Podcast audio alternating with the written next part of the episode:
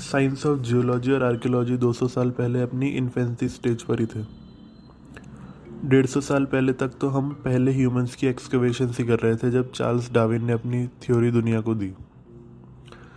आज भी हमारी थ्योरी में बहुत बड़ी इनकन्सिस्टेंसीज हैं और इन सब के बीच एंशिएंट एलियन विजिटेशन थ्योरी बहुत आसानी से फिट होती है।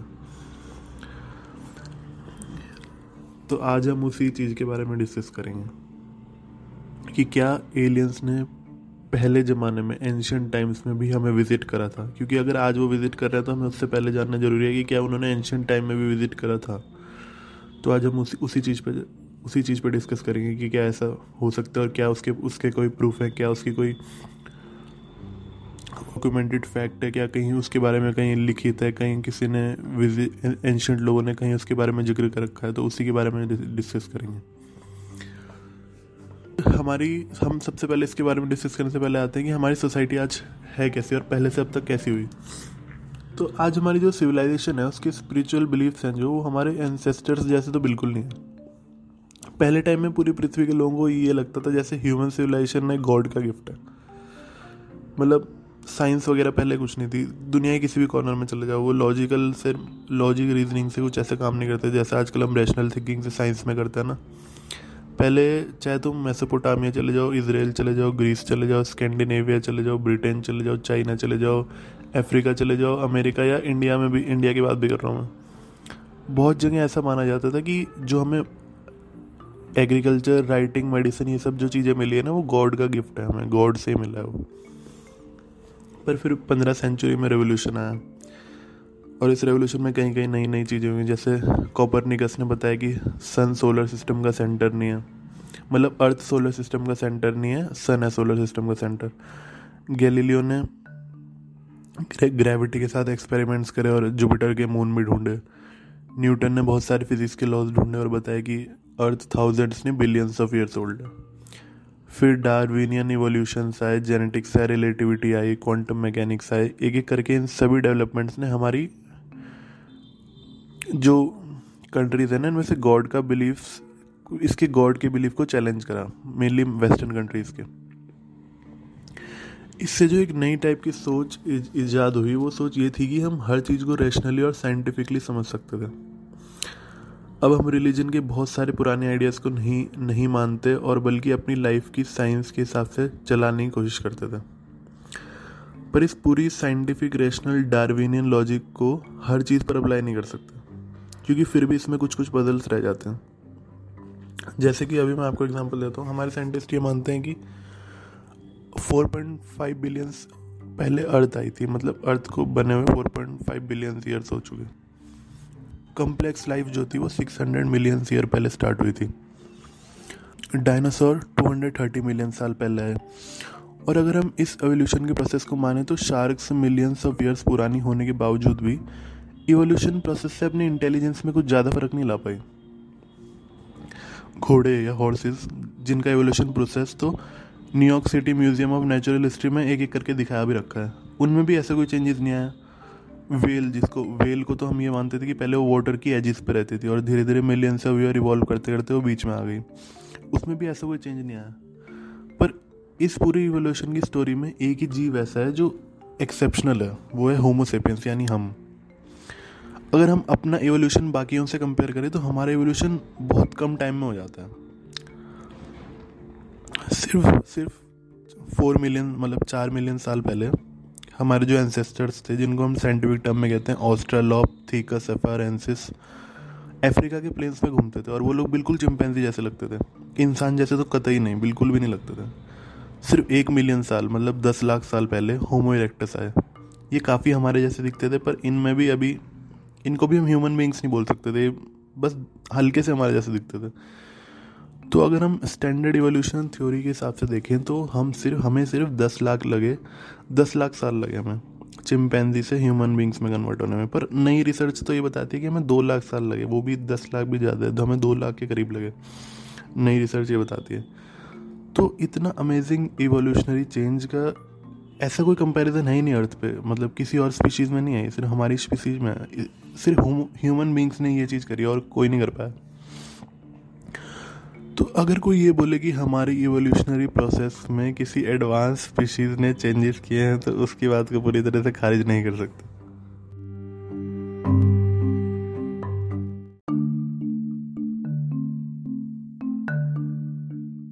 यूएफओ है ना जो, वो कोई नया फिनोमेना नहीं है, ये बहुत पुराना फिनोमेना है और ये बहुत पहले से चला आ रहा है। इसकी एविडेंस हमें कहीं पुरानी केव पेंटिंग से मिलती है जो पूरी दुनिया में हर कॉन्टिनेंट में कहीं ना कहीं पाई जाती हैं। मैं इस पॉडकास्ट में इन पेंटिंग्स के बारे में एक एक करके डिस्कस करूँगा और इसलिए जिन्हें ये पेंटिंग्स देखनी है वो पॉडकास्ट के नीचे दिए गए एक लिंक पर क्लिक करके उस लिंक से खुलने वाले वेब पेज पर वो सारी इमेजेस देख सकते हैं। मैं जैसे जैसे डिस्कस करूँगा आपको अपने मोबाइल या लैपटॉप पर बस वेब पेज नीचे नीचे स्क्रॉल करना है और कुछ भी नहीं करना। बस अब अगर आप सिर्फ पॉडकास्ट सुनना चाहते हैं तो वो उसमें भी कोई दिक्कत नहीं है, वो बस अगर वेब पेज आपके अगर आपको और ज़्यादा अच्छी तरह देखना है, वैसे खाली पॉडकास्ट सुन के भी काम चल जाएगा। तो ऐसी जो केव पेंटिंग्स है इनमें क्या होता है ज़्यादातर, ये बहुत एक तो बहुत पुरानी होती है, मतलब ऐसा नहीं होगा कि तुम्हें दो सौ से पहले तीन सौ, ये हज़ारों साल पुरानी होती हैं, हज़ारों दो दो दो तीन पाँच हज़ार साल, छः हज़ार साल, सात हज़ार साल। और फिर क्या होता है, ऐसी केव पेंटिंग्स पे बनी होगी, इसमें कोई ह्यूमन फिगर होगी और वो ऊपर देख रही होगी और ऊपर होगा वो किसी चीज़ पे पॉइंट कर रही होगी या कोई ऐसी चीज़ उड़ती हुई चीज़ पे पॉइंट कर रही होगी और वो जो ऊपर जो चीज़ होती है उसकी वो दिखती है यूएफओ जैसी अगर माना जाए तो। अगर तुम ध्यान से देखोगे उस उसमें और यूएफओ के जो डिस्क आजकल फ्लाइंग डिस्क की जो फ़ोटोज़ में जो देखते हैं वो बिल्कुल सेम होती हैं, उन उनमें कोई फ़र्क नहीं होता। तो एक तरह से ये डॉक्यूमेंट हो गया कि एंशंट विजिटेशन भी हो रखा है हमारे यहाँ।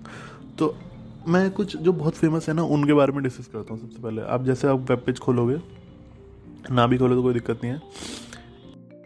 तो सबसे पहले हम आते हैं cave of Pech Merle, France में है ये। अब ये जो केव है ना इसमें जो फ़ोटोज़ देखी गई थी, पहले तो ऑरेंज बैकग्राउंड है और उस पर ना इन्होंने एक तरह से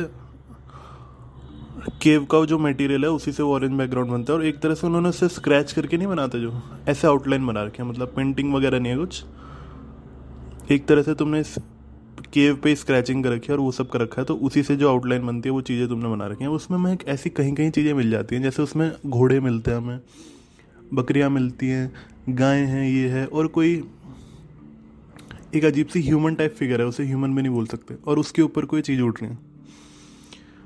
अब एक उनमें से दो होती है ट्रायंगुलर टाइप, ट्रायंगुलर टाइप होगी उनमें ऊपर और नीचे, मतलब जैसे दो ट्रायंगल आपस में उड़ रहे हैं। एक होती है डोम शेप्ड, जैसे होता है ना नीचे से डिस्क शेप होगी ऊपर से डोम शेप्ड होगी, ऐसी कोई चीज़ है, तो ये भी इंटरेस्टिंग चीज़ है। अब दूसरी पे हम आते हैं किम्बरले, ऑस्ट्रेलिया में केव पेंटिंग्स है जो। अब ये केव पेंटिंग्स बहुत अलग है, मतलब अनोखी हैं, इसमें जो चीज़ें हैं ना वो ह्यूमन फिगर नहीं लगती, आपको देखोगे तो बहुत बड़ी ब्लैक आइज होती हैं, अजीब सा ओवल शेप फेस होता है उन चीज़ों का, इनमें कोई बींग्स बना रखे हैं, मतलब कोई जीव बना रखे हैं पर वो ह्यूमन तो कतई नहीं लगता। उनकी पूरी ब्लैक आँखें होती हैं, बहुत बड़ी ब्लैक आँखें होती हैं, बहुत छोटा मुँह होता है, हल्का सा ट्रेंगुलर फेस होता है और ऊपर से बिल्कुल ओवल शेप जैसा फेस होता है और उनके पीछे हेलो बना हुआ है और वो बहुत सारे हैं, मतलब जैसे बहुत सारे तुम्हें देख रहे हैं, नीचे नीचे देख रहे हैं तुम्हें, तो वो इसमें कुछ अजीब चीज़ है। या तो इमेजिनेशन है, तो बहुत अच्छी इमेजिनेशन है भाई, ऐसी इमेजिनेशन सबके पास है। और फिर तीसरी आती है सीगो कैनियन, ऊटा, यूएसए में। इसमें जो बींग्स हैं उनके हाथ नहीं हैं, उनके बस साइड से कुछ अजीब सी रेज निकल रही हैं, सिर पे एंटीना टाइप पे, बहुत लंबे हैं बहुत लंबे हैं और ऐसा लग रहा है जैसे कोई वो भी सब, और ये बहुत बड़ी उस पर स्केल पे बना रखी है, मतलब छोटी पेंटिंग्स नहीं है, एक तरह से ये बहुत बड़े स्केल पे बना रखी है, माउंटेन टाइप पे, तो ये भी इंटरेस्टिंग है और अजीब ही चीज़ है, मतलब इंसान तो कहीं से नहीं लग रहे, वो कुछ और ही चीज़ लग रही है। फिर एक नई चीज़ पे आती है इसमें, टांजेनिया में इटोलो इटोलो केव में, जो सत्ताईस हज़ार बीसी में बनाई गई थी, जिनकी डेटिंग करी, तो उसमें जो देखोगे आप वही डोम शेप डिस्क हवा में उड़ती हुई दिख रही हैं दो। फिर हम एक आते हैं नियोक्स केव्स है जो फ्रांस में, उन्हें तेरह हज़ार बीसी से दस हज़ार बीसी के बीच में माना जाता है कि बनाई गई थी, उनमें भी एक फ्लाइंग डिस्क दिखा रखी है आसमान में। तो आप अगर वेब पेज पे जाओगे आप इन सब चीज़ों को खुद देख सकते हो। तो ये काफ़ी इंटरेस्टिंग चीज़ है। अगर मैं ये ना माने हम कि यूएफओ के डॉक्यूमेंटेशन है एक्चुअली में यूएफओ की, पर अगर तुम वो भी ना मानो तो काफ़ी इंटरेस्टिंग चीज़ है। और भाई इमेजिनेशन है तो बहुत अच्छी इमेजिनेशन है भाई। उस टाइम के लोग भी हवा में उड़ने वाली डिस्क की इमेजिनेशन कर लेते, तो वो भी सब जगह एक एक जैसी इमेजिनेशन हो रही है तो वो काफ़ी इंटरेस्टिंग है।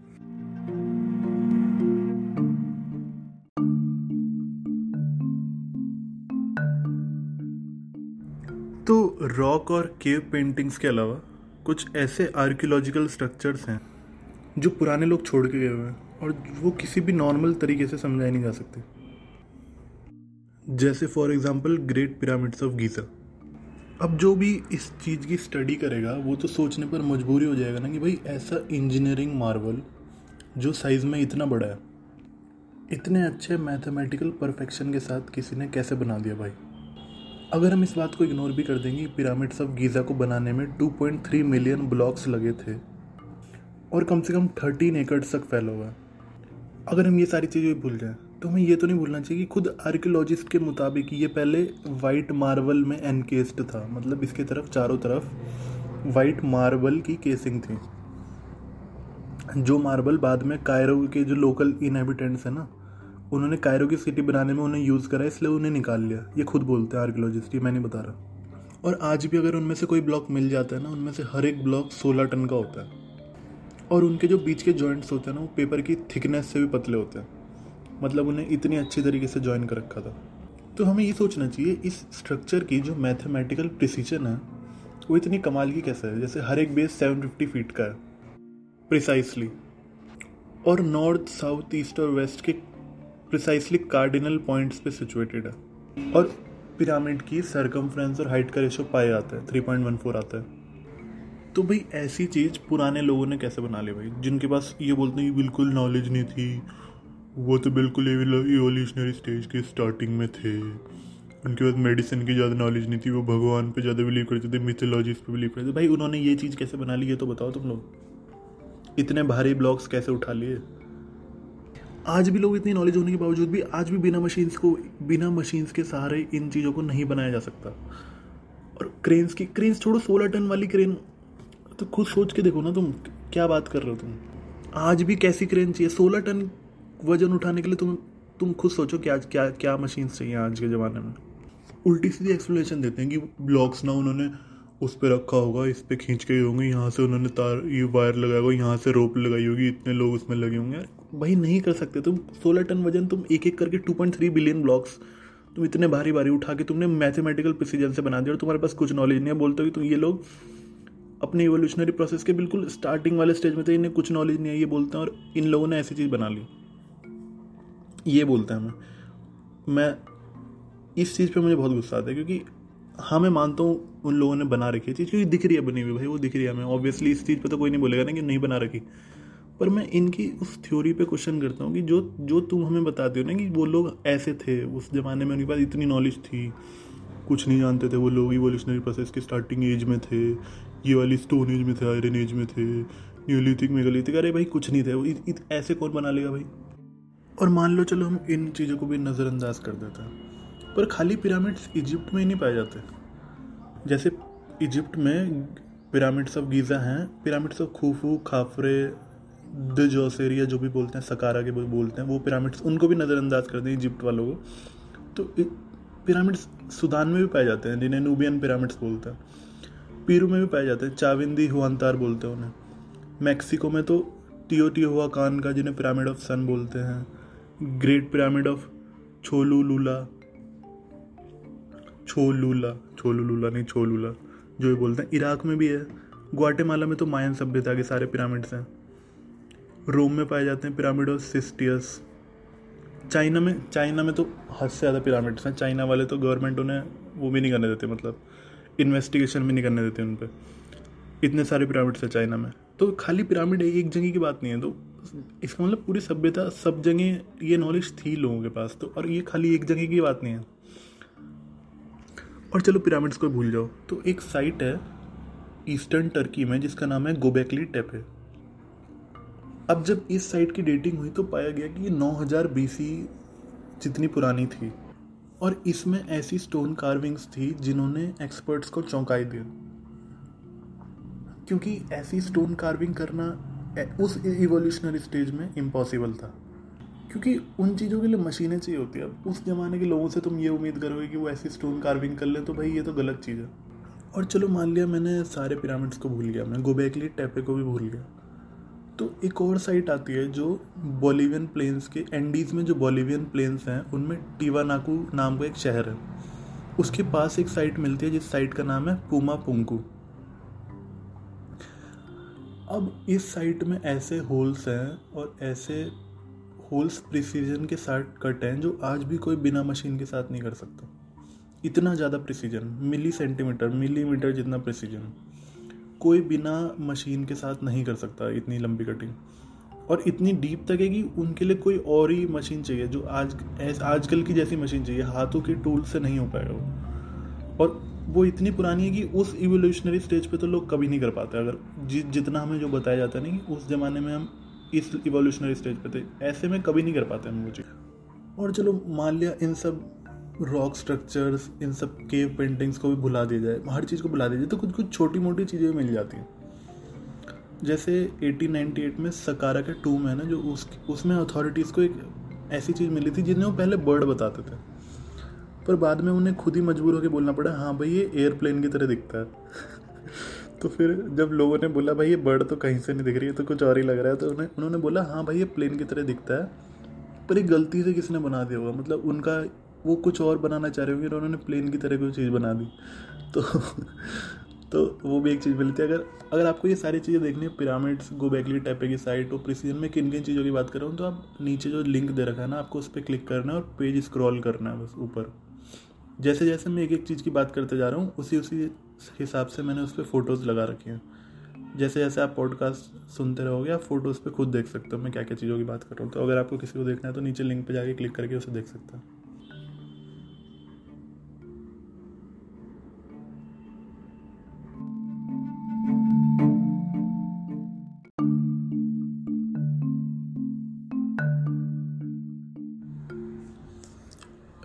वॉन डेनिगन ने एक इंटरेस्टिंग बुक लिखी थी जिसका नाम था कैरियट्स ऑफ गॉड या चैरियट्स ऑफ गॉड, जो भी तुम्हें बोल रहा हूँ। इस बुक में उन्होंने एक फेमस इंसिडेंट के बारे में डिस्कस करा था, जिस इंसिडेंट के बारे में ज़्यादातर वेस्टर्न वर्ल्ड की जितनी भी एब्राहमिक एब्राहमिक रिलीजन्स हैं ना, उनमें डिस्कस करा जाता है इस चीज़ के बारे में। इसे इंसिडेंट ना कह के स्टोरी कहें तो ज़्यादा अच्छा रहेगा। इस स्टोरी को एक रिलीजियस स्टोरी की तरह देखा जाता है, पर एरिक ने इसे दूसरे नज़रिए से देखा और उसने अपना ये नज़रिया अपनी इसी बुक में पेश करा।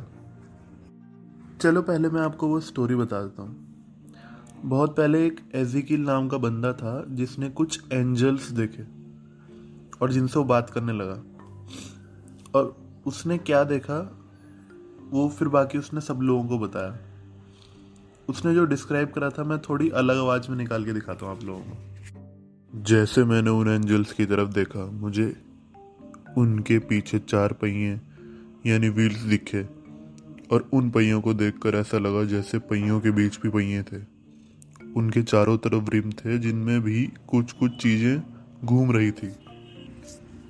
अब सोचो, जो मैंने उस अलग आवाज़ में निकाल के तुम्हें बताया, ये कोई उस जमाने का आदमी नहीं, अब का आदमी बोल रहा है, कोई ट्वेंटी फर्स्ट सेंचुरी का आदमी बोल रहा। अब सोचो ये बात बाइबल में लिखी है, इसलिए इसे कोई साइंटिफिकली माइंडेड पर्सन नहीं पढ़ता, इसलिए किसी ने इस पर ज़्यादा ध्यान ही नहीं दिया। पर जब एरिक वॉन डेनिगन ने ये सेंटेंस पढ़ा तो उसने सोचा साला ये एंजल नहीं है, ये कोई और ही है। उन्होंने अपनी थ्योरी अपनी बुक चैरियट्स ऑफ गॉड में लिखी और बताया कि एजीकिल ने एंजल नहीं बल्कि एलियंस देखे थे, और वो यूएफओज डिस्क्राइब कर रहा था और उस बाइबल की स्टोरी में। ये बुक फिर एक नासा साइंटिस्ट जोसेफ ब्लूमरिक के हाथ लगी। इन नासा साइंटिस्ट का मन एरिक वॉन डेनिगन की बात डिसप्रूव करने का करा। उन्होंने सोचा चलो ये क्राफ्ट जैसा ये एरिक वॉन डेनिगन अपनी बुक में लिखा है ना, ट्रांसलेशन करके या जैसा एजीकिल ने बता रखा है, चलो ये असली में बना के ही देख लेते हैं। ब्लूमरिच ने बाइबल की छः अलग अलग ट्रांसलेशन करेली और थोड़ा थोड़ा अपना इंजीनियरिंग वाला दिमाग लगाया, और उसे ऐसा नतीजा मिला कि उसके होश उड़ गए। उसने ऐसा व्हील बना लिया था जो हर डायरेक्शन में चल सकता था, पर व्हील जैसा ही दिखता था। स्फेरिकल भी नहीं था वो। उसने अपनी इस नई इन्वेंशन को पेटेंट भी कराया और अब खुद एक नई बुक लिख डाली जिसका नाम था द स्पेसशिप्स ऑफ एजीकिल। अगर किसी को वो बुक वो स्पेसशिप वगैरह कैसे दिखते थे वो सब देखना है तो बस नीचे क्लिक करो लिंक पर और पेज स्क्रॉल करो। एरिक वॉन डेनिकन यहीं तक नहीं रुके, उन्होंने सोचा क्यों ना इस चीज़ को आगे बढ़ाया जाए और इसके बारे में और भी रिसर्च करी जाए। उन्होंने पीरी रेस के मैप्स डिस्कस करे और मायन रूलर रूलर पकाल के स्टोन स्ट्रक्चर्स को एक आदमी के स्पेस सूट पहने हुए बताया। तो जाहिर सी बात है वॉन डेनिकन का मेन स्ट्रीम मीडिया और जितने भी स्कॉलर्स हैं ना जो खुद को बड़े बड़े साइंटिस्ट बताते हैं उन सब ने बहुत मजाक उड़ाया और बोला है पागल इंसान है इसे कुछ नहीं पता। और जब हम पुराने लोगों की बात कर रहे हैं तो हम और एलियन विजिटेशन की बात कर रहे हैं तो हम ज़ेकेरिया सिटचिन नाम के आदमी को कैसे भूल सकते हैं।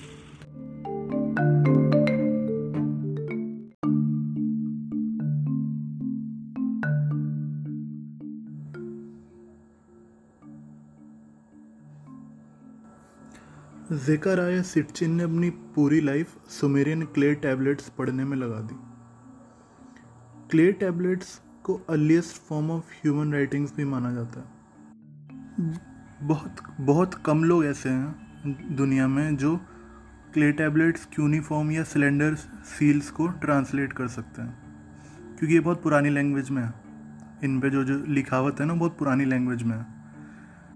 ज़्यादातर सुमेरियन क्ले टैबलेट्स में ना उस समय की पुरानी कमर्शियल ट्रांजैक्शंस के बारे में लिखा हुआ है, पर उनमें से कुछ टैबलेट्स ऐसे भी हैं सुमेर में जिन्हें भगवान या गॉड्स के बारे में जो भगवान या गॉड के बारे में बताते हैं उस समय के। अब नॉर्मल स्कॉलर्स जब इन्हें पढ़ते हैं तो उन्हें लगता है कि ये सारे मिथ हैं, मनगढ़ंत कहानियाँ हैं जो पहले लोग अपने अपने मन से ऐसे ही बना देते होंगे। पर ज़ेकेरिया सिटचिन का ये मानना नहीं था। सिटचिन ने नाइनटीन सेवेंटी सिक्स से बुक्स लिखनी स्टार्ट करी जिसमें उन्होंने बताया कि ये टैबलेट्स क्या कहते हैं।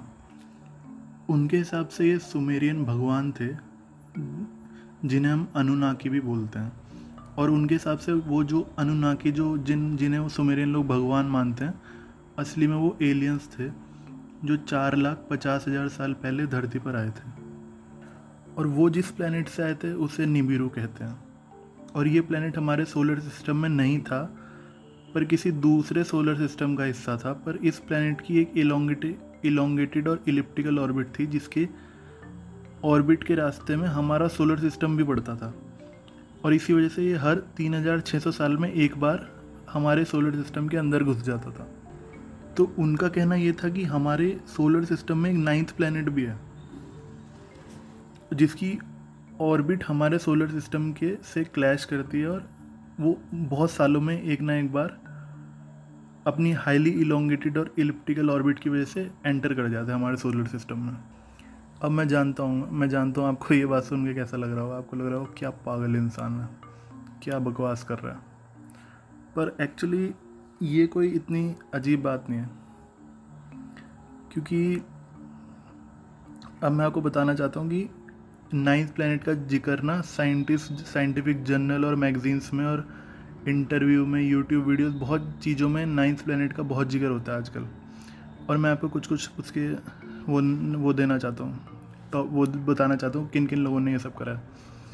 तो कैलटेक के दो रिसर्चर थे जिनका नाम है कॉन्स्टेंटिन बेटियागिन और माइकल ई ब्राउन। इन्होंने द एस्ट्रोनॉमिकल जर्नल में बीस जनवरी दो हज़ार सोलह में एक पेपर पब्लिश करा था जिसका नाम था evidence for a distant giant planet in the solar system. और उस पेपर के मुताबिक उन्हें एविडेंस मिली थी कि एक बहुत बड़ा प्लेनेट जो आकार में अर्थ से दस गुना बड़ा है और जिसकी हाईली इलिप्टिकल ऑर्बिट है और जो नेपच्यून की ऑर्बिट से भी बीस गुना दूर है, मतलब जितना हम सन से नेपच्यून दूर है ना उससे भी बीस गुना दूर है। तो उन्हें ऐसा प्लेनेट के होने के सबूत मिले थे। तो कॉन्स्टेंटिन बेटियागिन और माइक ब्राउन ने इसकी एग्जिस्टेंस का शक मैथमेटिकल मॉडल्स और कंप्यूटर सिमुलेशंस के बाद अपना मतलब पूरी तैयारी के बाद अपने पूरे एविडेंस खोजने के बाद बताया। उन्होंने कहा कि अब तक इस चीज़ को ऑब्जर्व नहीं किया गया है पर यह पक्का कहीं ना कहीं है, है। तो उनके इस पेपर के बाद नाइन्थ प्लेनेट जिसको नॉर्मल भाषा में आजकल मतलब तुम विकीपीडिया वगैरह पे कहीं पे देखोगे तो उसे प्लैनेट एक्स बोलते हैं, मतलब जिस चीज़ की साइंटिफिक साइंटिस्ट खोज कर रहे हैं पर अब तक उन्हें मिला नहीं है, तो इसे प्लैनेट एक्स से भी कहा जाता है, नाइन नाइन्थ प्लैनेट भी कहा जाता है। और ज़ेकारिया सिटचिन ने अपनी बुक में इसका नाम प्लैनेट निबिरू रखा था, मतलब निबिरू मतलब जो सुमेरियन लोग थे वो जो इस प्लैनेट का नाम लेते थे वो उन्होंने अपनी बुक में रखा था। और तुम्हें इसके बारे में टेड टॉक भी मिल जाएगी, अगर तुम नाइन्थ प्लैनेट डालोगे ना यूट्यूब पे तो तुम्हें इसके बारे में टेड टॉक भी मिल जाएगी, वो इन्हीं इन्हीं लोगों ने दे रखी है जिन्होंने पेपर पब्लिश करा था। पर हमारा टॉपिक वो नहीं है कि मेन स्ट्रीम साइंस मैगजीन में और पॉडकास्ट और बीबीसी के साइंस जर्नल या इन सब में क्या क्या चल रहा है। हमारा टॉपिक ये है कि ज़ेकारिया सिटचिन ने ये बात दो हज़ार सोलह में नहीं, ये नाइनटीन सेवेंटी सिक्स में बताई थी, वो भी अपनी बुक में। चलो अब ये देखते हैं उन्होंने अपनी बुक में सुमेरियन एलियंस के बारे में यानी अनुनाकी के बारे में और क्या क्या लिखा था। सिटचिन के मुताबिक अनुनाकी अर्थ पे मिनरल्स की खोज में आए थे और स्पेशली गोल्ड की खोज में, और जो उन्हें अफ्रीका में बहुत ज़्यादा मिला। जिन लोगों को सुमेरियंस भगवान बुलाते थे उन वो असलियत में एक्स्ट्रा टेरेस्ट्रियल मतलब एलियंस थे, परग्रही जीव, उनके वर्कर्स थे और निबिरू यानी नाइन्थ प्लैनेट से आए थे। और उस समय आए थे जब ये नाइन्थ प्लैनेट अर्थ के ऑर्बिट के बहुत ज़्यादा करीब आ जाता है। उन्होंने ये ये भी कहा कि होमो इरेक्टस को जेनेटिकली इंजीनियर करा था इन्हीं लोगों ने और अपने हिसाब से चेंजेस करे ताकि होमो इरेक्टस को होमो सेपियंस में कन्वर्ट कर सके कर सकें मतलब हमारे पूर्वजों से आदि मतलब जो आदिवासियों से हमें यहाँ तक पहुँचाने में इन्होंने जेनेटिकली हेल्प करी है, उनका मानना ही था ज़ेकारिया सिटचिन का। और ये भी बताया कि उन्होंने ह्यूमन सिविलाइजेशन को यानी उस समय की जो सुमेरियन सिविलाइजेशन थी उन्हें बहुत तरीके बताए जीने के, ह्यूमन सिविलाइजेशन को नए नए तरीके बताए, नई नई मदद नॉलेज दी बहुत चीज़ों की जो वहाँ के लोगों को उस टाइम नहीं पता था, मतलब जो वैसे भी उन्हीं उन्होंने ही बनाए थे वो लोग तो उन्हें नॉलेज भी वही देंगे। एक ख़ास बात यह है कि सिटचिन के मुताबिक टैबलेट्स ये भी बताते थे कि सन सोलर सिस्टम का सेंटर था और उसके इर्द गिर्द बाकी प्लैनेट घूमते थे। तो ये बात अनोखी है क्योंकि ये बात हमें बहुत बाद में पता लगती है कि सन सोलर सिस्टम का सेंटर है, और क्योंकि ये बात पहले ज़माने में किसी को पता होना तो बहुत आश्चर्यजनक बात है। उन्होंने ये बताया कि इससे पता लगता है कि हमारी पहले से ही सिविलाइजेशंस एडवांस थी, उनको नॉलेज थी और हमें गलत पढ़ाया जाता है ये चीज़ कि अभी हमें नई नई नॉलेज मिली है। वैसे वो जिस सील की बात कर रहे हैं, जिस सिलेंड्रिकल सील की बात कर रहे हैं सुमेरियन, उसे V A two forty three भी कहते हैं। और उस उस सील में सच में एक सन जैसी कोई चीज़ बनी हुई है और उसके चारों तरफ बारह सर्कल बने हुए हैं। अब ज़ेकारिया सिटचिन बोलते थे ये प्लैनेट या कुछ मून या कुछ चीज़ें दर्शाते हैं और उनमें से एक ही नाइन्थ प्लैनेट है जो बहुत अलग सा है, जिसे हम पहचान भी नहीं पाते, उसमें एक बहुत बड़ा सर्कल भी बना हुआ है। उनके हिसाब से वही वो नाइन्थ प्लैनेट था। ज़ेकारिया सिटचिन के मुताबिक अनुनाकी हमसे तीन गुना बड़े भी थे साइज़ में, मतलब ह्यूमन बींग्स। और वैसे तो अगर तुम वो सिलेंड्रिकल सील देखोगे तो उसमें एक आदमी बैठा हुआ है और उसके सामने दो दो आदमी खड़े हुए हैं, और वो जो बैठा हुआ है वो उनसे तीन गुना बड़ा लगता है देखने में, मतलब उसका साइज़ अलग ही लगता है उन बाकी जो उसके सामने जो उसके सर्वेंट टाइप है। मतलब सिटचिन का तो ये भी मानना था कि इनका जिक्र बाइबल में भी है और इनको बाइबल में निफिलिम नाम से लिखा जाता है।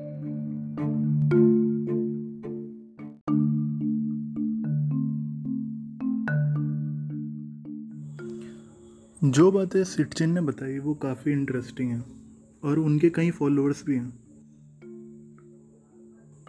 पर जो बाकी सुमेरियन और हिब्रू स्कॉलर्स हैं ना वो उन फॉलोअर्स में से नहीं हैं। उनके आलोचकों ने कहा कि उन्हें ट्रांसलेशन स्किल्स इतनी अच्छी नहीं है, उनकी ट्रांसलेशन स्किल्स इतनी अच्छी नहीं है और उनकी डॉक्यूमेंटेशन भी बहुत पुअर है। और उस समय साइंटिफिक कम्युनिटी में कोई नाइन्थ प्लैनेट का जिक्र ही नहीं था, इसलिए लोगों ने ये मानने से ही बिल्कुल मना कर दिया कि ऐसा कुछ हो भी सकता है। सिटचिन ने जो सुमेरियन सील्स की इंटरप्रिटेशन की थी उसको बहुत ज़्यादा क्रिटिसाइज़ करा जाता है, इसलिए उनको बिल्कुल सीरियसली नहीं लिया जाता। अभी भी तुम उनका कहीं नाम नहीं सुनोगे, अगर तुम आर्कियोलॉजिकल सर्वे ये सब जो मतलब जो आर्कियोलॉजी से रिलेटेड या हिस्ट्री से रिलेटेड जो भी बुक्स आती हैं ना उनमें उनका तुम नाम नहीं सुनोगे, ये बिल्कुल फ्रिंज टॉपिक माना जाता है उनकी बुक्स को। और सिटचिन की अनुनाकी वाली टाइमलाइन ना मॉडर्न साइंस से मैच भी नहीं करती कहीं कहीं पे, क्योंकि मॉडर्न साइंस के हिसाब से जो ह्यूमन बींग्स हैं ना वो चार लाख पचास हज़ार साल पहले नहीं आए, जिस हिसाब से ज़ेकारिया सिटचिन बोलते हैं ना कि अनुनाकी ने हमें जेनेटिकली मॉडिफिकेशन मॉडिफिकेशंस करे थे, जब जाके मॉडर्न ह्यूमन जैसे हम अभी दिखते हैं वैसे हुए थे। क्योंकि साइंस के हिसाब से ये सिर्फ हम सिर्फ दो लाख साल पुराने हैं, अगर हम मेन स्ट्रीम साइंस के हिसाब से देखें, क्योंकि सबसे अर्लीस्ट फॉर्म में जो हमें अवशेष मिलते हैं हमारे जैसे लोगों के, वो इथोपिया में मिलते हैं और वो दो लाख साल पुराने ही हैं बस। हालांकि इस चीज़ का भी जिक्र सिटचिन करते हैं कि हमारी सिविलाइजेशन सबसे अनोखी नई सिविलाइजेशन नहीं है, उनके मुताबिक इससे पहले भी एक सिविलाइजेशन थी और वो बहुत एडवांस स्टेज में आ चुकी थी, पर एक ग्रेट फ्लड आई थी, जो फ्लड आई थी और उन्होंने उसे तबाह कर दिया था सिविलाइजेशन को। और वो बोलते हैं अब हमारी जो सिविलाइजेशन है वो शायद दूसरी सिविलाइजेशन भी हो सकती है और वो अनुनाकी पहले वाली सिविलाइजेशन से मिले हो सकते हैं। तो ये बस वही एक तरह से सारी थ्योरीज ही हैं। हालांकि सिटचिन के सपोर्ट में भी कई लोग आए थे, जैसे माइकल टेलिंगर है और एक जोहान हाइने है, जिन्होंने अफ्रीका की पुरानी स्टोन फॉर्मेशंस है ना, जो उन्हें सिटचिन की थ्योरी से कनेक्ट भी करा और बताया कि कहीं कहीं जगह पे सिटचिन बहुत अच्छी थ्योरी बताते हैं, जिससे हमें जो प्लॉट होल्स थे ना, जो हमें पूरी स्टोरी बताने में हमें समझ नहीं आते थे, वो सिटचिन अगर सिटचिन की स्टोरी लगाएं उस जगह पे तो बहुत अच्छी तरह मैच करते हैं। चलो जो भी हो, चाहे हम सिटचिन की थ्योरी को माने या ना माने, पर वो हम इस चीज़ को तो मना नहीं कर सकते कि पुराने समय में ऐसे एंशियंट विजिटेशन हुआ हो सकता है, ज़रूरी नहीं है कि अभी आए हों। अगर कोई इस बात से हम इनकार कर ही नहीं सकते कि पहले भी कुछ लोग या एलियंस वगैरह एंशिएंट विजिटेशन हुआ हो सकता है। और एक और बात है जो कोई नोटिस नहीं करता, वो ये है कि बहुत पुराने कल्चर्स में ना रेप्टिलियन फिगर्स होती थी, मतलब कुछ ऐसे लोग जो सांप जैसे लगते थे, जिनके कुछ आधे सांप और आधे इंसान होते थे, और उनका कहीं पेंटिंग्स और हीरोग्लिफ्स में बहुत जगह उन्हें दर्शाया जाता है और वो ये बताया जाता है कि उन्होंने हमें नॉलेज भी दी थी। और ये खाली इंडिया तक ही सीमित नहीं है, हम लोग तो उन्हें नाग बुलाते हैं, पर ये सेम चीज़ स्कैंडिनेवियन में पाई जाती है, स्लाविक में भी पाई जाती है, हिब्रू में, तिब्बतियन में, होपी, वेस्ट अफ्रीकन कल्चर्स में भी पाई जाती है। और इस टॉपिक पर बात ख़त्म करने से पहले हम एक और आदमी के बारे में डिस्कस करना हमें एक और आदमी के बारे में डिस्कस करना चाहिए, जिनका नाम है रिचर्ड एल थॉम्सन। उन्होंने एक बुक लिखी थी जिसका नाम था एलियन आइडेंटिटीज़। उसमें उन्होंने कुछ जीवों का जिक्र करा था जिन्हें हिब्रू में इलोहिम कहते हैं, और रिचर्ड एल थॉम्सन के हिसाब से इन जीवों ने जेनेटिकल मैनिपुलेशन करी थी ह्यूमन बींग्स के, और उन्होंने ही ह्यूमन बींग्स को बनाया था। तो वो भी एक तरह से वैसी थ्योरी दे रहे हैं जैसे जैसे ज़कारिया सिटचिन ने दी थी। तो रिचर्ड एल थॉम्सन ने भी अपनी बुक एलियन आइडेंटिटीज़ में ऐसी कुछ थ्योरी दी है, पर उन्होंने उनका नाम कुछ और रखा हुआ, उन्होंने इलोहिम नाम रखा हुआ उसका। पर Erich von Daniken, Zecharia Sitchin और रिचर्ड एल थॉम्सन बहुत पुराने समय की बात करते हैं, इसलिए अब हमें टाइमलाइन में ना थोड़ा आगे आना होगा, थोड़ा नए समय में आना होगा।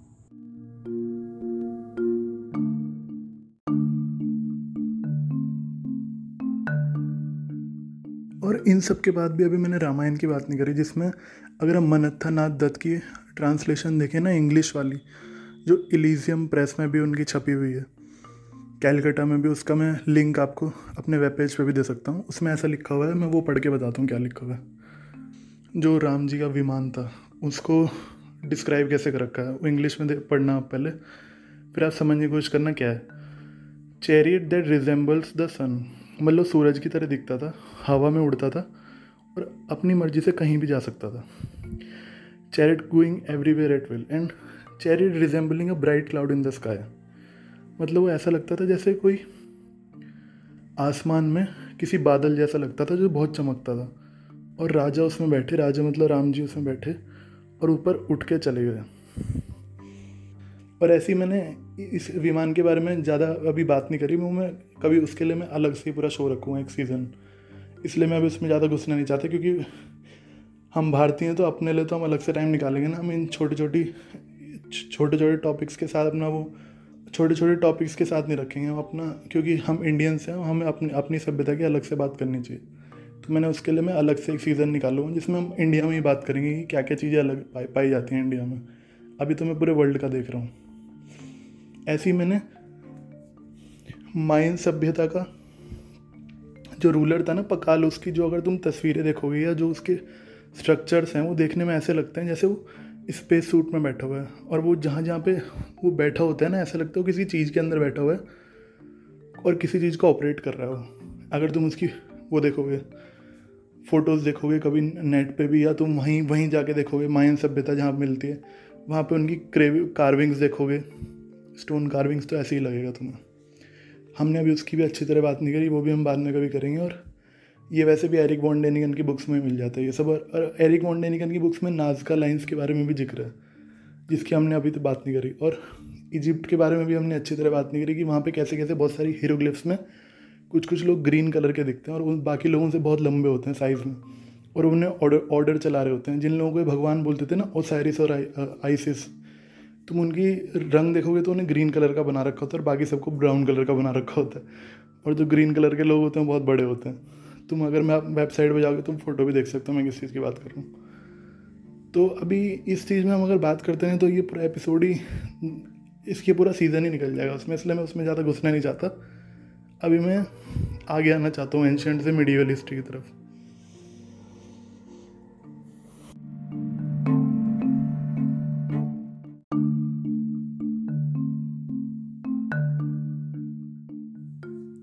तो नाइन्थ सेंचुरी की एक लैटिन मैन्यूस्क्रिप्ट है जिसे हम लाइबर कॉन्ट्रा इंसुलम वल्गी ओपिनियोनम बोलते हैं, और उस मैन्यूस्क्रिप्ट में एक पैसेज था जो एक बहुत फेमस यूएफओ बुक की इंस्पिरेशन बना, जिसका नाम था पासपोर्ट टू मंगोनिया। उस बुक का नाम ये था, और ये बुक लिखी थी जैक्स वेलिनी ने। इस मैन्यूस्क्रिप्ट में लियोन, एक जो जगह का नाम था लियोन, उसके जो प्रधान धर्माध्यक्ष थे, जिसे इंग्लिश में आर्च बिशप भी बोलते हैं, वो कहते थे कि फ्रांस के किसान वर्ग के लोग मैगोनिया नाम की बात बार बार करते रहते थे, और वो लोग किसान लोग ये कहते थे कि उस मैगोनिया नाम की जगह से बादलों में उड़ने वाले जहाज आते थे और उनसे फल और सब्जियां ले जाते थे। उस धर्माध्यक्ष ने ये भी बताया कि उस जगह से तीन आदमी और एक औरत रहने भी आए थे उस जगह लियोन नाम के शहर में, जिन्हें बाद में पत्थरों से मार के मारने की सज़ा हुई थी। पत्थरों से मतलब उन्हें पत्थरों से मरवा दिया था, उन्हें सज़ा हुई थी बाद में। तो ये काफ़ी इंटरेस्टिंग स्टोरी है। और एक और इंटरेस्टिंग स्टोरी आती है थर्टीन सेंचुरी से। ये स्टोरी है एक पुराने ऑथर की जिसको हम बोलते हैं गर्वेस जर या गर्वेस बोलो जर्वेस बोलो कुछ भी, जर्वेस ऑफ टिलबुरी। और वो ऑथर इन चीज़ों के लिए जाना जाता था, तो वो अजीब अजीब घटनाएं लिखता था अपने समय की, उन उन सब चीज़ों का विवरण करता था अपने अपने समय की। जो जो अजीब अजीब घटनाएं होती थी ना, उसने बुक में लिख ली अपने। तो उसने बताया था कि कि बारह सौ ग्यारह में एक अजीब घटना हुई थी, और वो घटना क्या थी मैं वो आपको अभी बताता हूँ। तो उसके मुताबिक एक क्लियोरा नाम का शहर था जिसमें संडे को सारे लोग चर्च में इकट्ठा हुआ करते थे, क्योंकि ईसाइयों में यही होता है, मतलब संडे को इकट्ठा होते हैं चर्च में। तो उस चर्च का नाम था सेंट किनारूस, और उस मतलब सेंट किनारूस को वो चर्च डेडिकेट कर रखा था, तो वैसे ऐसे ही बोलेंगे कि सेंट किनारूस का चर्च था। तो वहाँ हुआ ये कि एकदम एक एंकर आसमान से गिर पड़ा उस पर, चर्च के ऊपर, जिसमें एक अजीब सी रस्सी बंधी हुई थी, और लोगों ने ऊपर देखा तो एक अजीब सा जहाज़ हवा में उड़ रहा था जिससे वो एंकर लटका हुआ था। अब हुआ ये कि जब लोग बाहर उसे देखने गए तो उस जहाज में से एक अजीब सा आदमी निकला। वो नीचे ऐसे आया जैसे वो पानी में तैर रहा है, ऐसे उड़ रहा था वो नीचे। उसने ऐसी ड्रेस पहन रखी थी कि वो ऐसे उड़ पा रहा था जैसे वो पानी में तैर रहा है। फिर उससे वो नीचे आया और वो उसको एंकर को रस्सी से रस्सी को एंकर से खोलने की कोशिश करने लगा। इतने में लोग उसे मारने उसके पीछे पड़ गए, पर वहाँ का जो धर्माध्यक्ष था उसने अपने लोगों को रोक लिया कि उस इंसान को छोड़ दो और जाने दो, इंसान या जीव जो भी था वो। तो बाद में वो रस्सी ऊपर चली गई और वो जो जो भी आया था, एलियन या क्या था, जो भी था, वो भी ऊपर चला गया। और उन लोगों ने वो एंकर अभी संभाल के रख लिया कि इस इस चीज़ की घटना इस घटना की याद में ये हमेशा याद रहेगा, ये इस घटना की याद रहेगी एक तरह से। तो उस एंकर को अपने पास संभाल के रख लिया। अब वो कहाँ है ये नहीं पता हमें, पर ये एक तरह से इंटरेस्टिंग स्टोरी है जो हमें उस आदमी की बुक में मिल जाती है, जो आदमी पहले स्टोरीज लिखता था अपनी अजीब अजीब चीज़ों की। अब हमें अपनी टाइमलाइन में थोड़ा और आगे आना पड़ेगा। अब हम आते हैं जर्मनी के न्यूरमबर्ग शहर में। ये घटना है चौदह अप्रैल पंद्रह सौ इकसठ, जिसकी सुबह सुबह वहाँ लोगों ने देखा कि उनके आसमां उनका जो आसमान था वो सिलेंड्रिकल शेप वाले शिप से भर गया था। और वो खाली उसमें सिलेंड्रिकल शेप वाले शिप से नहीं थे, उनमें डिस्क शेप की भी चीज़ें थी, स्फेरिकल भी थी, और उसके स्फेरिकल चीज़ें रेड, ऑरेंज और ब्लू तरह की रोशनी भी छोड़ रही थी। और वो चीज़ें आपस में लड़ने लग गई, मतलब आपस में कुछ कर रही थी। एक तरह से लोगों ने समझा कि लड़ रही हैं आपस में, ऐसा लग रहा था दूर से। तो इस चीज़ का विवरण उन वहाँ पे, मतलब ये घटना बहुत फेमस हो गई। और बाद में उसी समय का एक बहुत बड़ा चित्रकार भी था जिसका नाम था हैंस ग्लेसर। तो उसने जैसा उस समय आसमान में दिख रहा था ना, उसका एक वुड कट चित्र बना दिया, जिसे वुड कट डिस्क्रिप्टिव पेंटिंग बोलते हैं, मतलब लकड़ी पे काट काट के जैसे बनाते हैं। तो आप अगर मेरी वेबसाइट पर जाएंगे, एपिसोड थ्री के नीचे, मेरी वेबसाइट पर जाके एपिसोड थ्री पे क्लिक करेंगे तो उसके नीचे आपको जाकर ये फ़ोटो भी दिख जाएगी कि मैं किस चीज़ की बात कर रहा हूँ और वो कैसा दिखता था। तो ये स्टोरी काफ़ी फेमस थी और इसको लेके हमारे पास एक तरह से प्रूफ भी हो गया, क्योंकि हमें वो वो उसकी पेंटिंग में मिल जाती है जी, उस कोरेबोरेट करने की, जो हमने कहानियाँ सुनी हैं उसे कोरेबोरेट करने की उसकी पेंटिंग में मिल जाती है उस आर्टिस्ट की। फिर भी हम, क्योंकि इतनी पुराना इतनी पुरानी चीज़ थी, तो हम हर चीज़ को एक तरह से इससे हम प्रूव नहीं कर सकते। आज आज के टाइम में इस चीज़ का प्रूफ प्रूफ की तरह यूज़ नहीं कर सकते आज आज के टाइम में। तो इसलिए हमें एक तरह से बस ये घटना की तरह हम याद कर सकते हैं कि हाँ, एक अजीब घटना थी ये भी। और ये चीज़ हमें पुराने पुरानी बहुत यूएफओ की सारी स्टोरीज़ में यही यही दिक्कत मिलती है हमें, क्योंकि पहले आज की तरह नहीं होता कि हम विटनेसेस को जाके इंटरव्यू कर लें, इन्वेस्टिगेशन पूरी कर लें, उस जगह पे जाएं, वहाँ पे और क्या क्या हुआ था वो सब जानकारी दें, क्योंकि वहाँ के लोगों ने जितना कर रखा है हम उतना ही कर सकते हैं। और ये एक तो बहुत पुरानी चीज़ें होती हैं, तो एक दो एक दो ही किस्से हमारे पास होते हैं इस चीज़ से रिलेटेड, बहुत ज़्यादा सोर्सेज नहीं होते, तो हम उन्हीं से थोड़ी बहुत सोर्सेज पे विश्वास कर सकते हैं। वैसे भी मैं एंशेंट विजिटेशन की बात कर रहे हैं, जो हम अभी आगे वाले एपिसोड्स में नए नए आगे आएंगे, हम प्रेजेंट में आते रहेंगे धीरे धीरे, क्योंकि अभी हमारी हिस्ट्री चल रही है ना यूएफओ की, तो मैं एंशिएंट टाइम से लगातार ऊपर आता रहूँगा। तो अभी थोड़ी बार थोड़ी दिनों वो, मतलब अगले एपिसोड में मैं थोड़ा और आगे आऊँगा हिस्ट्री में, फिर दो तीन एपिसोड बाद हम प्रेजेंट टाइम में ही आ जाएंगे। तो चलो अभी अगले इंसिडेंट की बात करते हैं। इसके अगला इंसिडेंट हुआ था रशिया के एक शहर में, रोबो ज़ियरो में, इसका नाम था रोबो ज़ियरो। और वो ये इंसिडेंट है फिफ्टीन अगस्त सिक्सटीन सिक्सटी थ्री का। उस समय का जो रशिया था ना, वो आज के जैसा तो बिल्कुल भी नहीं था, वो बहुत रिमोट एरिया माना जाता था और वहाँ पे कोई भी इंडस्ट्रियलाइजेशन नहीं हुई थी जैसी आज हो रखी है। तो यूँ तो ये वाक़या सिक्सटीन सिक्सटी थ्री का है, पर ये चीज़ सामने आई थी अठारह सौ के आसपास, जब एक रिसर्चर ने सेंट साइरिल मोनेस्ट्री के एक प्रीस्ट को, अपने बिशप को भेजा गया एक लेटर पढ़ा।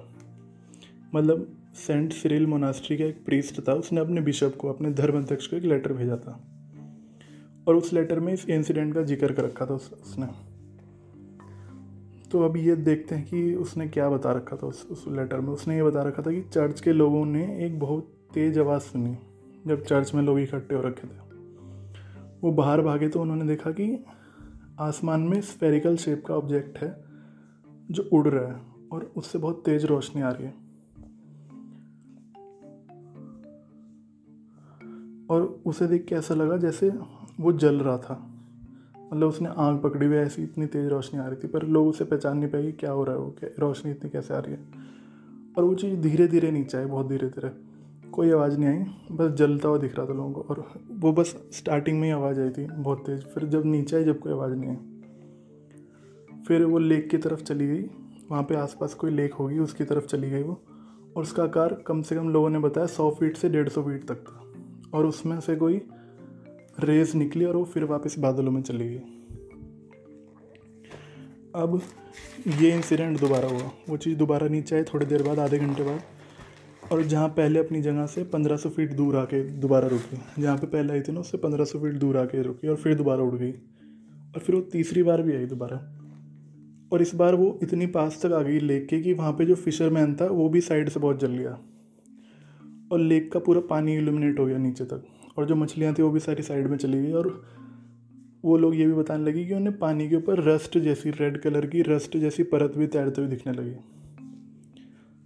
तो ये भी काफ़ी इंटरेस्टिंग इंसिडेंट है। इसका मतलब ये नहीं है कि जैसे हम बोलते हैं ना मूवीज़ में कि एक ही जगह के सारे केसेस के मिलते हैं। जैसे आजकल हम बोलते हैं कि सारी चीज़ें यूएसए में क्यों दिखती हैं और कहीं क्यों नहीं दिखती, तो ये भी एक तरह से एंशिएंट अगर उसमें जाए तो पूरी दुनिया में ये चीज़ हो रही थी, रशिया में हो रही है, जर्मनी में हो रही है, अफ्रीका में हो रही है, हर जगह हो रही थी ये चीज़ ऑफकोर्स। और हम इस घटना को अच्छी तरह प्रूव नहीं कर सकते क्योंकि हमें नहीं पता कि वो अपने बिशप को पागल बना रहा था नहीं, पर अगर हम रशिया की मेडिवल हिस्ट्री जानते हैं तो हमें ये बात पता होनी चाहिए कि ऐसी ये बहुत अजीब चीज़ होती है अपने बिशप को ना झूठा लेटर लिखना, ऐसे कोई लिखता नहीं था उस समय में और इन चीज़ों को बहुत सीरियसली लिया जाता था। अब हम आते हैं एटीन सेंचुरी के आसपास। अब एटीन सेंचुरी का ये फ़ायदा है कि यहाँ हमारे पास ना डॉक्यूमेंटेशन बहुत है, बहुत अच्छा डॉक्यूमेंटेशन मिल जाएगा चीज़ों का, तो इस चीज़ से हमें बहुत फ़ायदा होता है। और इसी चलो अब इसी इन्हीं चीज़ों पे एक एक करके आते हैं एटीन सेंचुरी पे।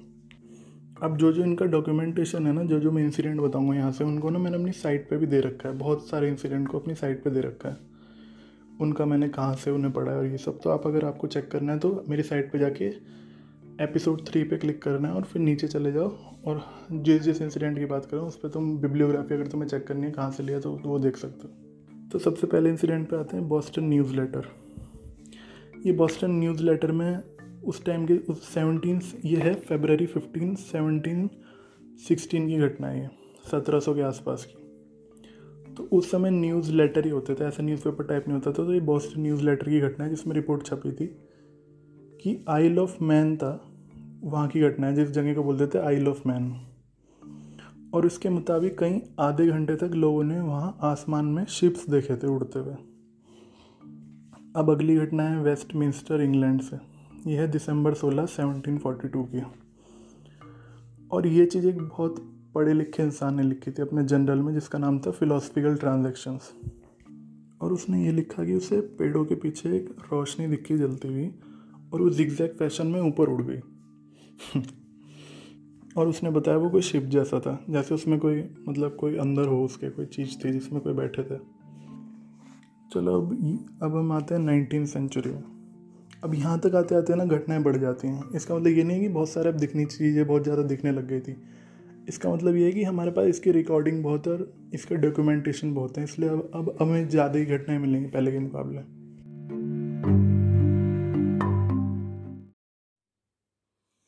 अब नाइनटीन सेंचुरी में ना एक चार्ल्स फोर्ट नाम के आदमी का ना बहुत बड़ा कंट्रीब्यूशन है यूएफओ फील्ड में। वो पहला इंसान था जिसने इन घटनाओं को एक नए नज़रिए से देखा और ये आइडिया लोगों को दिया कि ये घटनाएं किसी इंटेलिजेंट सिविलाइजेशन का सबूत भी हो सकती हैं। वो ट्वेंटियथ सेंचुरी के स्टार्टिंग तक जिंदा रहा और अपने बहुत सारे समय अपना उसने बहुत सारा समय न्यूयॉर्क पब्लिक लाइब्रेरी में पुरानी न्यूज़पेपर रिपोर्ट्स देखते हुए और ऐसी ही बहुत सारी कहानियाँ कलेक्ट करते हुए बिताया। उसने अपने समय में रात के आसमान में कई अजीब तारों जैसी दिखने वाली जो अजीब तारे दिखते थे लोगों को, उनकी रिपोर्ट्स भी कलेक्ट करी। आजकल अगर मान लो आज के समय भी अगर हम ऐसी कोई चीज़ देखते हैं जो तारे जैसी दिखती है रात के आसमान में, पर वो चल रही होती है, वो एक जगह स्टेशनरी नहीं होती, तो हम ज़्यादातर यही सोचते हैं या तो ये सैटेलाइट होगी या फिर टूटता हुआ तारा होगा अगर हमें पता ना हो। पर नाइनटीन सेंचुरी में कोई ऐसी सैटेलाइट जैसी कोई चीज़ नहीं होती थी और उस ज़माने के लोगों को ना एस्ट्रोनॉमी की अच्छी जानकारी थी, तो इतने पागल भी नहीं थे वो लोग कि उन्हें कुछ नहीं पता। वो बहुत अच्छे ऑब्जर्वर्स थे और उन्होंने उन्हें एस्ट्रोनॉमी की अच्छी जानकारी थी, मतलब जो उन्हें आसमान में रात में दिखता था उन्हें पता रहता था कि तारा कौन सा और उसके अलावा क्या चीज़ है। तो टूटते हुए तारे से तो कभी इस इस चीज़ से कन्फ्यूज़ नहीं करते थे कि यार टूटता हुआ तारा से और वो कोई चलने वाली चीज़ से कन्फ्यूज़ कन्फ्यूज़ कर जाएँ। और टूटता हुआ तारा अपनी डायरेक्शन भी चेंज नहीं करता, वो राइट और लेफ़्ट और कभी कभी बैकवर्ड्स नहीं चला जाता टूटता हुआ तारा, इसलिए अगर कोई ऐसी चीज़ उस समय दिखती तो वो उन्हें भी अजीब लगती थी। और इन्हीं चीज़ों की रिपोर्ट्स ना चार्ल्स फोर्ट ने कलेक्ट करी। और चलो अब हम उसकी कलेक्ट करी हुई इन रिपोर्ट्स पर आते हैं एक एक करके। चलो सबसे पहले हम आते हैं नवंबर की घटना है एटीन ट्वेंटी वन की, जिसमें और ये घटना रिकॉर्ड की गई थी proceedings of London Royal Society में, जिसमें कुछ लोगों ने बताया कि मून की तरफ अजीब ब्राइट लाइट्स ऑब्जर्व करी गई थी। मतलब जो मून होता है ना चांद, उसमें लोग ऑब्जर्व कर रहे होंगे, उसमें अजीब चमकने वाली चीज़ दिख रही थी लोगों को। और दूसरी घटना एटीन फोर्टी सेवन की एक रिपोर्ट है फिलोसफिकल ट्रांजैक्शंस में। इस इस मैगज़ीन का भी या जो भी ये चीज़ थी इसका पहले भी जिक्र हो चुका है, दोबारा उसी का जिक्र हो रहा है। एटीन फोर्टी सेवन की रिपोर्ट है फिलोसफिकल ट्रांजैक्शन की, जिसमें एक आदमी को एक तारा चांद के ऊपर से ऊपर से गुजरता हुआ दिखाई दिया मतलब तारा वो पहले तो चल रहा था, फिर उसने देखा कि वो चांद के ऊपर से गया, मतलब उसे लग, फिर उसको उसको ये चीज़ पहले नामुमकिन लगती थी कि तारा अर्थ और चांद के बीच में से कैसे जा सकता है। तो उसने भी ये चीज़ रिपोर्ट करी अपने उस जर्नल में कि ये उसने बहुत अजीब चीज़ देखी, और वैसे भी अठारह सौ सैंतालीस की बात है। अब एक एस्ट्रोफिज़िकल जर्नल था, उसका जो भी न्यूज़पेपर था क्या भी चीज़ थी, उसका नाम था एस्ट्रोफिज़िकल जर्नल। उसकी खबर है नवंबर ट्वेंटी फाइव की खबर है, अठारह सौ चौरानवे ईयर है, और ये खबर लिखी है प्रोफेसर पिकरिंग ने, जो लोवेल लोवेल ऑब्जर्वेटरी है, L O W E double L observatory से कुछ ऑब्ज़र्व कर रहे थे तारों को और इन सब को उस टाइम के टेलीस्कोप वगैरह से। और उन्होंने मार्स की तरफ देखा तो उन्हें दिखाई दिया कि मार्स का जो अंधेरे वाला पार्ट है ना, जो मार्स में जो अंधेरे की तरफ है पार्ट, इस पे सूरज की रोशनी नहीं आ रही, वहाँ पे भी कुछ चमकती हुई चीज़ें दिख रही थी उन्हें, ऐसा लग रहा था जैसे वहाँ पे लाइट है। तो ये तो हो गई फोर्ट की वैसी घटनाएं जो आसमान में, और फोर्ट ने ना कुछ ऐसी घटनाओं का भी जिक्र कर रखा है जो समुद्र के समुद्र में होने वाली घटनाएं, जैसे जो कोई जहाज़ में जाते थे ना, जो सी जर्नी सी जर्नी करते थे, कोई जहाज़ से जर्नी करते थे, तो उन लोगों को भी ऐसी ऐसी कोई अजीब घटनाएं दिखती थी ना, तो उसका भी उसने रिकॉर्ड रख लिया था अपने पास। उनमें से एक है अठारह सौ पैंतालीस की घटना, मेडिटेरेनियन सी की है, जो सिसिली और माल्टा से ज़्यादा दूर भी नहीं था उस टाइम। और ये घटना बहुत ही ज़्यादा इंपॉर्टेंट हो जाती है क्योंकि इस घटना में ना जो शिप का कैप्टन है ना, उसने लैटीट्यूड और लॉन्गिट्यूड भी रिकॉर्ड करे थे। तो उस कैप्टन ने क्या देखा, चलो मैं वो बताता हूँ आपको। रिपोर्ट के हिसाब से उसने अठारह जून अठारह सौ पैंतालीस को नौ बजकर तीस मिनट पर विक्टोरिया नाम के जहाज़ पर, जो न्यू कासल से माल्टा जा रहा था, अब उसने लैटीट्यूड दे रखा है, लैटीट्यूड छत्तीस डिग्री चालीस मिनट छप्पन सेकंड और लॉन्गिट्यूड है तेरह डिग्री चौवालीस मिनट और छत्तीस सेकंड। इस पर उसने जब वो जब वो जा रहा था, ख़राब मौसम भी नहीं था इस जगह पे, था वो जब उन्होंने घटना देखी उस समय कोई ख़राब मौसम भी नहीं था, समुद्र में भी बहुत ज़्यादा शांति थी। तभी अचानक इतनी ज़ोर से हवा चली कि शिप के ऊपर से जो रॉयल मास्ट बोलते हैं ना, जिसे जो कपड़े की चीज़ें बनी होती है, तुमने कभी पेंटिंग्स में देखा होगा, पहले जहाज उसी की वजह से चलते थे, पहले हवा की वजह से चलते थे, पहले उन्हें इधर उधर साइड करते रहते थे, पहले इंजन नहीं होते थे, तो उसे ही रॉयल मास्ट बोलते हैं। तो रॉयल मास्ट थे ना, वो कपड़े का इतना ज़्यादा तेज़ हवा चली कि उस रॉयल मास्ट ने ना जहाज़ को एक तरफ ही झुका दिया, पूरा एक तरफ पूरा झुक गया पूरा जहाज, इतनी तेज़ हवा चल गई एकदम। और ये चीज़ ना दो घंटे तक चलती रही, फिर तभी सब कुछ दोबारा नॉर्मल हो गया। और तभी उन लोगों ने उन लोगों को ना बहुत गर्मी लगने लगी और उन्हें सल्फ़र की स्मेल भी आने लगी, ये उन्होंने उसमें लिख रखा है जनरल। और फिर एकदम अचानक तीन चमकने वाली चीज़ समुद्र से बाहर निकली, जो कि कम से कम ज़्यादा से ज़्यादा आधी मील की दूरी पर ही थी उनसे, और वो दस मिनट तक उन्हें दिखती रही और फिर वो वो सारी चीज़ें चली गई। और यहाँ पे मैं ये भी जानना ज़रूरी है कि जो इसमें सल्फ़र की स्मेल की बात हो रही है ना, ये काफ़ी इंटरेस्टिंग है क्योंकि आजकल की जो यूएफओ साइटिंग्स है ना, ये बाकी यूएफओ साइटिंग्स में भी बहुत ज़्यादा रिपोर्ट करा गया सल्फ़र की स्मेल। और चलो फिर हम उसकी दूसरी एक और घटना पे आते हैं जो समुद्र से रिलेटेड उसने कुछ बता रखी है। एक दूसरी घटना है जिसमें मार्च ट्वेंटी टू की एटीन सेवेंटी की, जिसमें हमें एक शिप का कैप्टन बताता है, जिस शिप का नाम था the lady of the lake, ये उस शिप का नाम है। उस कैप्टन का नाम था एफ डब्ल्यू बैनर, और उसने ये घटना अपने शिप के जो शिप लॉग होता है ना, उसमें लिखी थी, उसमें बताइए। मतलब ये इक्वेटर के नॉर्थ में अटलांटिक महासागर है ना, वहाँ हुई थी, और बिल्कुल साउथ अमेरिका और अफ्रीका के बीच में हुई थी। जब ये घटना हुई थी ना, तो शिप के हर डायरेक्शन में, चारों तरफ हज़ार मील तक किसी भी डायरेक्शन में सिर्फ पानी ही पानी था। तो इस घटना में हुआ ये कि जो उस जहाज़ का सेलर था ना, उसे एक ऐसा ऑब्जेक्ट दिखा जो बिल्कुल बादल जैसा दिखता था, पर उससे बहुत अलग भी था, सर्कुलर था और चार हिस्सों में बटा हुआ भी था। फिर उस शिप के कैप्टन ने डिस्क्राइब करके बताया, मैं वो आपको डायरेक्टली बताया था, मैं हिंदी में ट्रांसलेट नहीं करूँगा, आप खुद समझ जाना। उसने लिखा हुआ, it had a central dividing shaft beginning at the centre of the circle and extending far outward and then a curving backward. मतलब अगर आसान भाषा में कहूँ तो एक सर्कुलर ऑब्जेक्ट था जिस पे हुक जैसा शेप की कोई चीज़ थी, और आपको जो मतलब उसका निकालना वो निकाल लेना। मैंने तो जो, जो मुझे सही लगा वो मैंने बता दिया आपको। अब सेलर्स के हिसाब से ना वो साउथ साउथ ईस्ट पॉइंट से स्टार्ट हुआ और होराइजन से कभी करीब करीब बीस डिग्री ऊपर था जब वो स्टार्ट हुआ था उन्हें दिखना। और वो शिप फिर शिप अपने उस जहाज़ के नॉर्थ, वो जो चीज़ थी ना वो उसके उस जहाज़ के नॉर्थ ईस्ट के होराइज़न तक चली गई, जो फिर और होराइज़न से अठारह डिग्री ऊपर तक दिखी फिर उन्हें। और वो ग्रे कलर की चीज़ भी थी और वो बादलों से काफ़ी नीचे भी उड़ रही थी, मतलब ऐसा नहीं था कि बादल ही था, वो बादल से बहुत नीचे उड़ रहा था और ग्रे कलर का भी था वो। सेलर्स के मुताबिक वो वहाँ हवा के विपरीत उड़ रहा था, मतलब उल्टा चल रहा था वो हवा से, और उनके सामने अंधेरे में जाने से पहले कम से कम आधे घंटे तक रहा। तो ये घटना भी काफ़ी इंटरेस्टिंग है।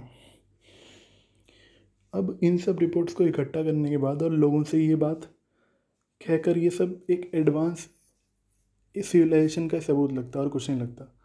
और चार्ल्स फोर्ड ने भी यही समझा, उसने लोगों को ये बताया भी पर उसकी ज़्यादा फॉलोइंग नहीं रही, उसे कम ही लोग जानते थे, पर जो भी जानते थे वो उसे बहुत समझदार बताते थे और उस वो लोग भी उसे अच्छी तरह फॉलो करते थे, पर वो ज़्यादा फेमस नहीं हो पाया।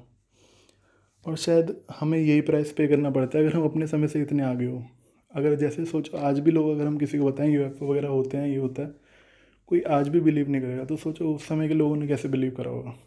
तो उनके मरने के पंद्रह साल बाद ही मॉडर्न यूएफओ की, असली में जो मॉडर्न यूएफओ जानते हैं ना, मॉडर्न यूएफोलॉजी जो यूएफओ की स्टडी है, तो वो उनके पंद्रह साल बाद ही से ये फिनोमेना असली में स्टार्ट होता है, उनके मरने के बाद, चार्ल्स फोर्ड के। जब केनेथ आर्नोल्ड नाम का एक पायलट था ना, उसने फ्लाइंग सॉसर्स टर्म ईजाद की थी, उसने बोला था कि उसे फ्लाइंग सॉसर्स दिखते थे। तो उसी फ्लाइंग सॉसर्स से ही फिर इंडिया में जब ये टर्म आई ना, उसे उड़न तश्तरी बोलने लग गए। तो अगर आप इंडिया में सुनोगे ना इसे, तो यूएफओ नहीं बोलते, इसे उड़न तश्तरी बोलते थे हमारे हमारे पहले टाइम में। यहाँ पे भी ये बहुत साइटिंग्स होती थी, तो कभी पेपर वगैरह में आता था ना, हमेशा उड़न तश्तरी करके लिखा होता था। तो ये तो हो गई उनकी बात, और आज के एपिसोड में इतना ही था। पर मैं जाने से पहले कुछ और बात भी करना चाहूँगा। जैसे आजकल जब हम एंशिएंट और मिडीवल समय की यूएफओ की स्टोरीज खोजते हैं ना, तो बहुत चौकन्ना रहना पड़ता है, और ये इसलिए क्योंकि हमें नहीं पता कि कौन, बहुत सारी घटनाएँ हैं जिनकी जांच हम बहुत हम सब नहीं कर सकते, जांच बहुत अच्छी तरह नहीं कर सकते, क्योंकि वो एंशिएंट और मिडीवल समय की बात हो रही है। और कुछ कुछ लोग ना, और इसलिए हमें हर चीज़ पे बिलीव भी नहीं करना चाहिए, इसलिए मैंने सारी घटनाएं नहीं बताई, जो मुझे सच में इंटरेस्टिंग लगती हैं मैंने वही सामने रखी हैं। और आजकल के बहुत ऑथर्स हैं वो कॉपी पेस्ट करते हैं, वो तो मैं भी करता हूँ खैर, पर मैं पढ़े लिखों से करता हूँ और उनकी बुक्स देखता हूँ। पर कुछ कुछ लोग तो एक दूसरे से कॉपी पेस्ट करते हैं, पर बिब्लियोग्राफी नहीं देखते कि कहाँ से उसके पहले वाले ऑथर ने कहाँ से लिया। तो जैसे मुझे पता है कि जिसकी मैं बुक्स पढ़ता हूँ या जिन लोगों को मैं फॉलो करता हूँ उन्होंने कहाँ से लिया, तो मैं उनका वो भी ध्यान रखता हूँ कि वो कहाँ से अपनी इन्फॉर्मेशन दे रहे हैं, तो मैं डबल चेक भी करता हूँ। तो ये चीज़ हमें हमेशा ध्यान रखनी चाहिए अगर हम कभी इस चीज़ के बारे में खोजने जाएँ। पर इन सब के बाद भी जो मैंने आज बताया, मैं यही कहना चाहूँगा कि ये बड़ी पिक्चर अगर हम देखें, छोटी मोटी स्टोरीज़ को हटा के हम बड़ी पिक्चर देखें, तो हमें यही पता लगता है कि हमारे पास काफ़ी एविडेंस है कि मिडीवियल समय और एंशिएंट समय में भी यहाँ पे विजिटेशन हो रखा है, और वो भी इंटेलिजेंट सिविलाइजेशन का विजिटेशन हो रखा है, मतलब हमारी इंटेलिजेंट सिविलाइजेशन किसी यूनिवर्स में किसी भी पार्ट से आई हो, उन्होंने हमारी ह्यूमन सिविलाइजेशन से इंटरेक्ट कर रखा है। और मैं हमेशा दुनिया को उसी नज़रे से देखता हूँ जैसी दुनिया है, जैसे हमें पढ़ाया जाता है वैसी नहीं, और जैसे हम चाहते हैं वैसी नहीं, पर वैसी जैसी है वो असली में, क्योंकि हमारा वही तो नॉलेज का वही काम होता है। हम अपने हिसाब से थोड़ा चेंज करेंगे, साइंस को, हिस्ट्री को हम अपने हिसाब से चेंज नहीं करेंगे। अगर हमें लग रहा है कि ऐसा नहीं होना चाहिए, हमारा सारा पढ़ा हुआ गलत हो जाएगा, तो हो जाने दो, हमें तो सच की खोज करनी है ना, चाहे वो सुनने में कितना अजीब लगे, पर वो सच तो सच होता है। चलो फिर आज बस एपिसोड में बस इतना ही। अगली बार इससे भी हज़ार गुना इंटरेस्टिंग एपिसोड करूँगा, क्योंकि यहाँ से अब हमारी स्टार्ट हो जाती है अठारह सौ छियानवे से उन्नीस सौ उनहत्तर तक। अगले दो तीन एपिसोड में उन्हीं चीज़ों में लगाऊंगा, क्योंकि अब हम मिडीवल से हट के थोड़ा और करीब आ गए। अब अठारह सौ छियानवे से उन्नीस सौ उनहत्तर तक की बात करी जाएगी, और वहाँ पे यूएफओ की हिस्ट्री क्या है, ये बहुत ज़्यादा इंटरेस्टिंग हो जाता है, क्योंकि अब हमारी इन्वॉल्व हो जाती है, गवर्नमेंट भी हो जाती है सारी इन्वॉल्व इसमें, और वो कैसे कवर अप करती हैं और कैसे इन चीज़ों को छुपाने की कोशिश करती हैं या नहीं करती हैं, वो तो हमें देखना है ना।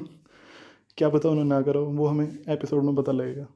तो जाने से पहले मैं ये भी बताना चाहूँगा कि इस प्रोग्राम को ना पैट्रियन पे आप मुझे सपोर्ट भी कर सकते हो, आप पे भी कर सकते हो मुझे, उससे मुझे बहुत सपोर्ट मिलेगा, और ये प्रोग्राम मोड चलता रहेगा। और आप वो उसका पैट्रियन का लिंक आप मेरी वेबसाइट पे जाके देख सकते हो। आप वेबसाइट पे क्लिक करोगे, नीचे जाके पैट्रियन का वो भी मिल जाएगा लिंक, उस पर जाके आप सब्सक्राइब कर सकते हो। और सुनने के लिए धन्यवाद, अगली बार मिलते हैं।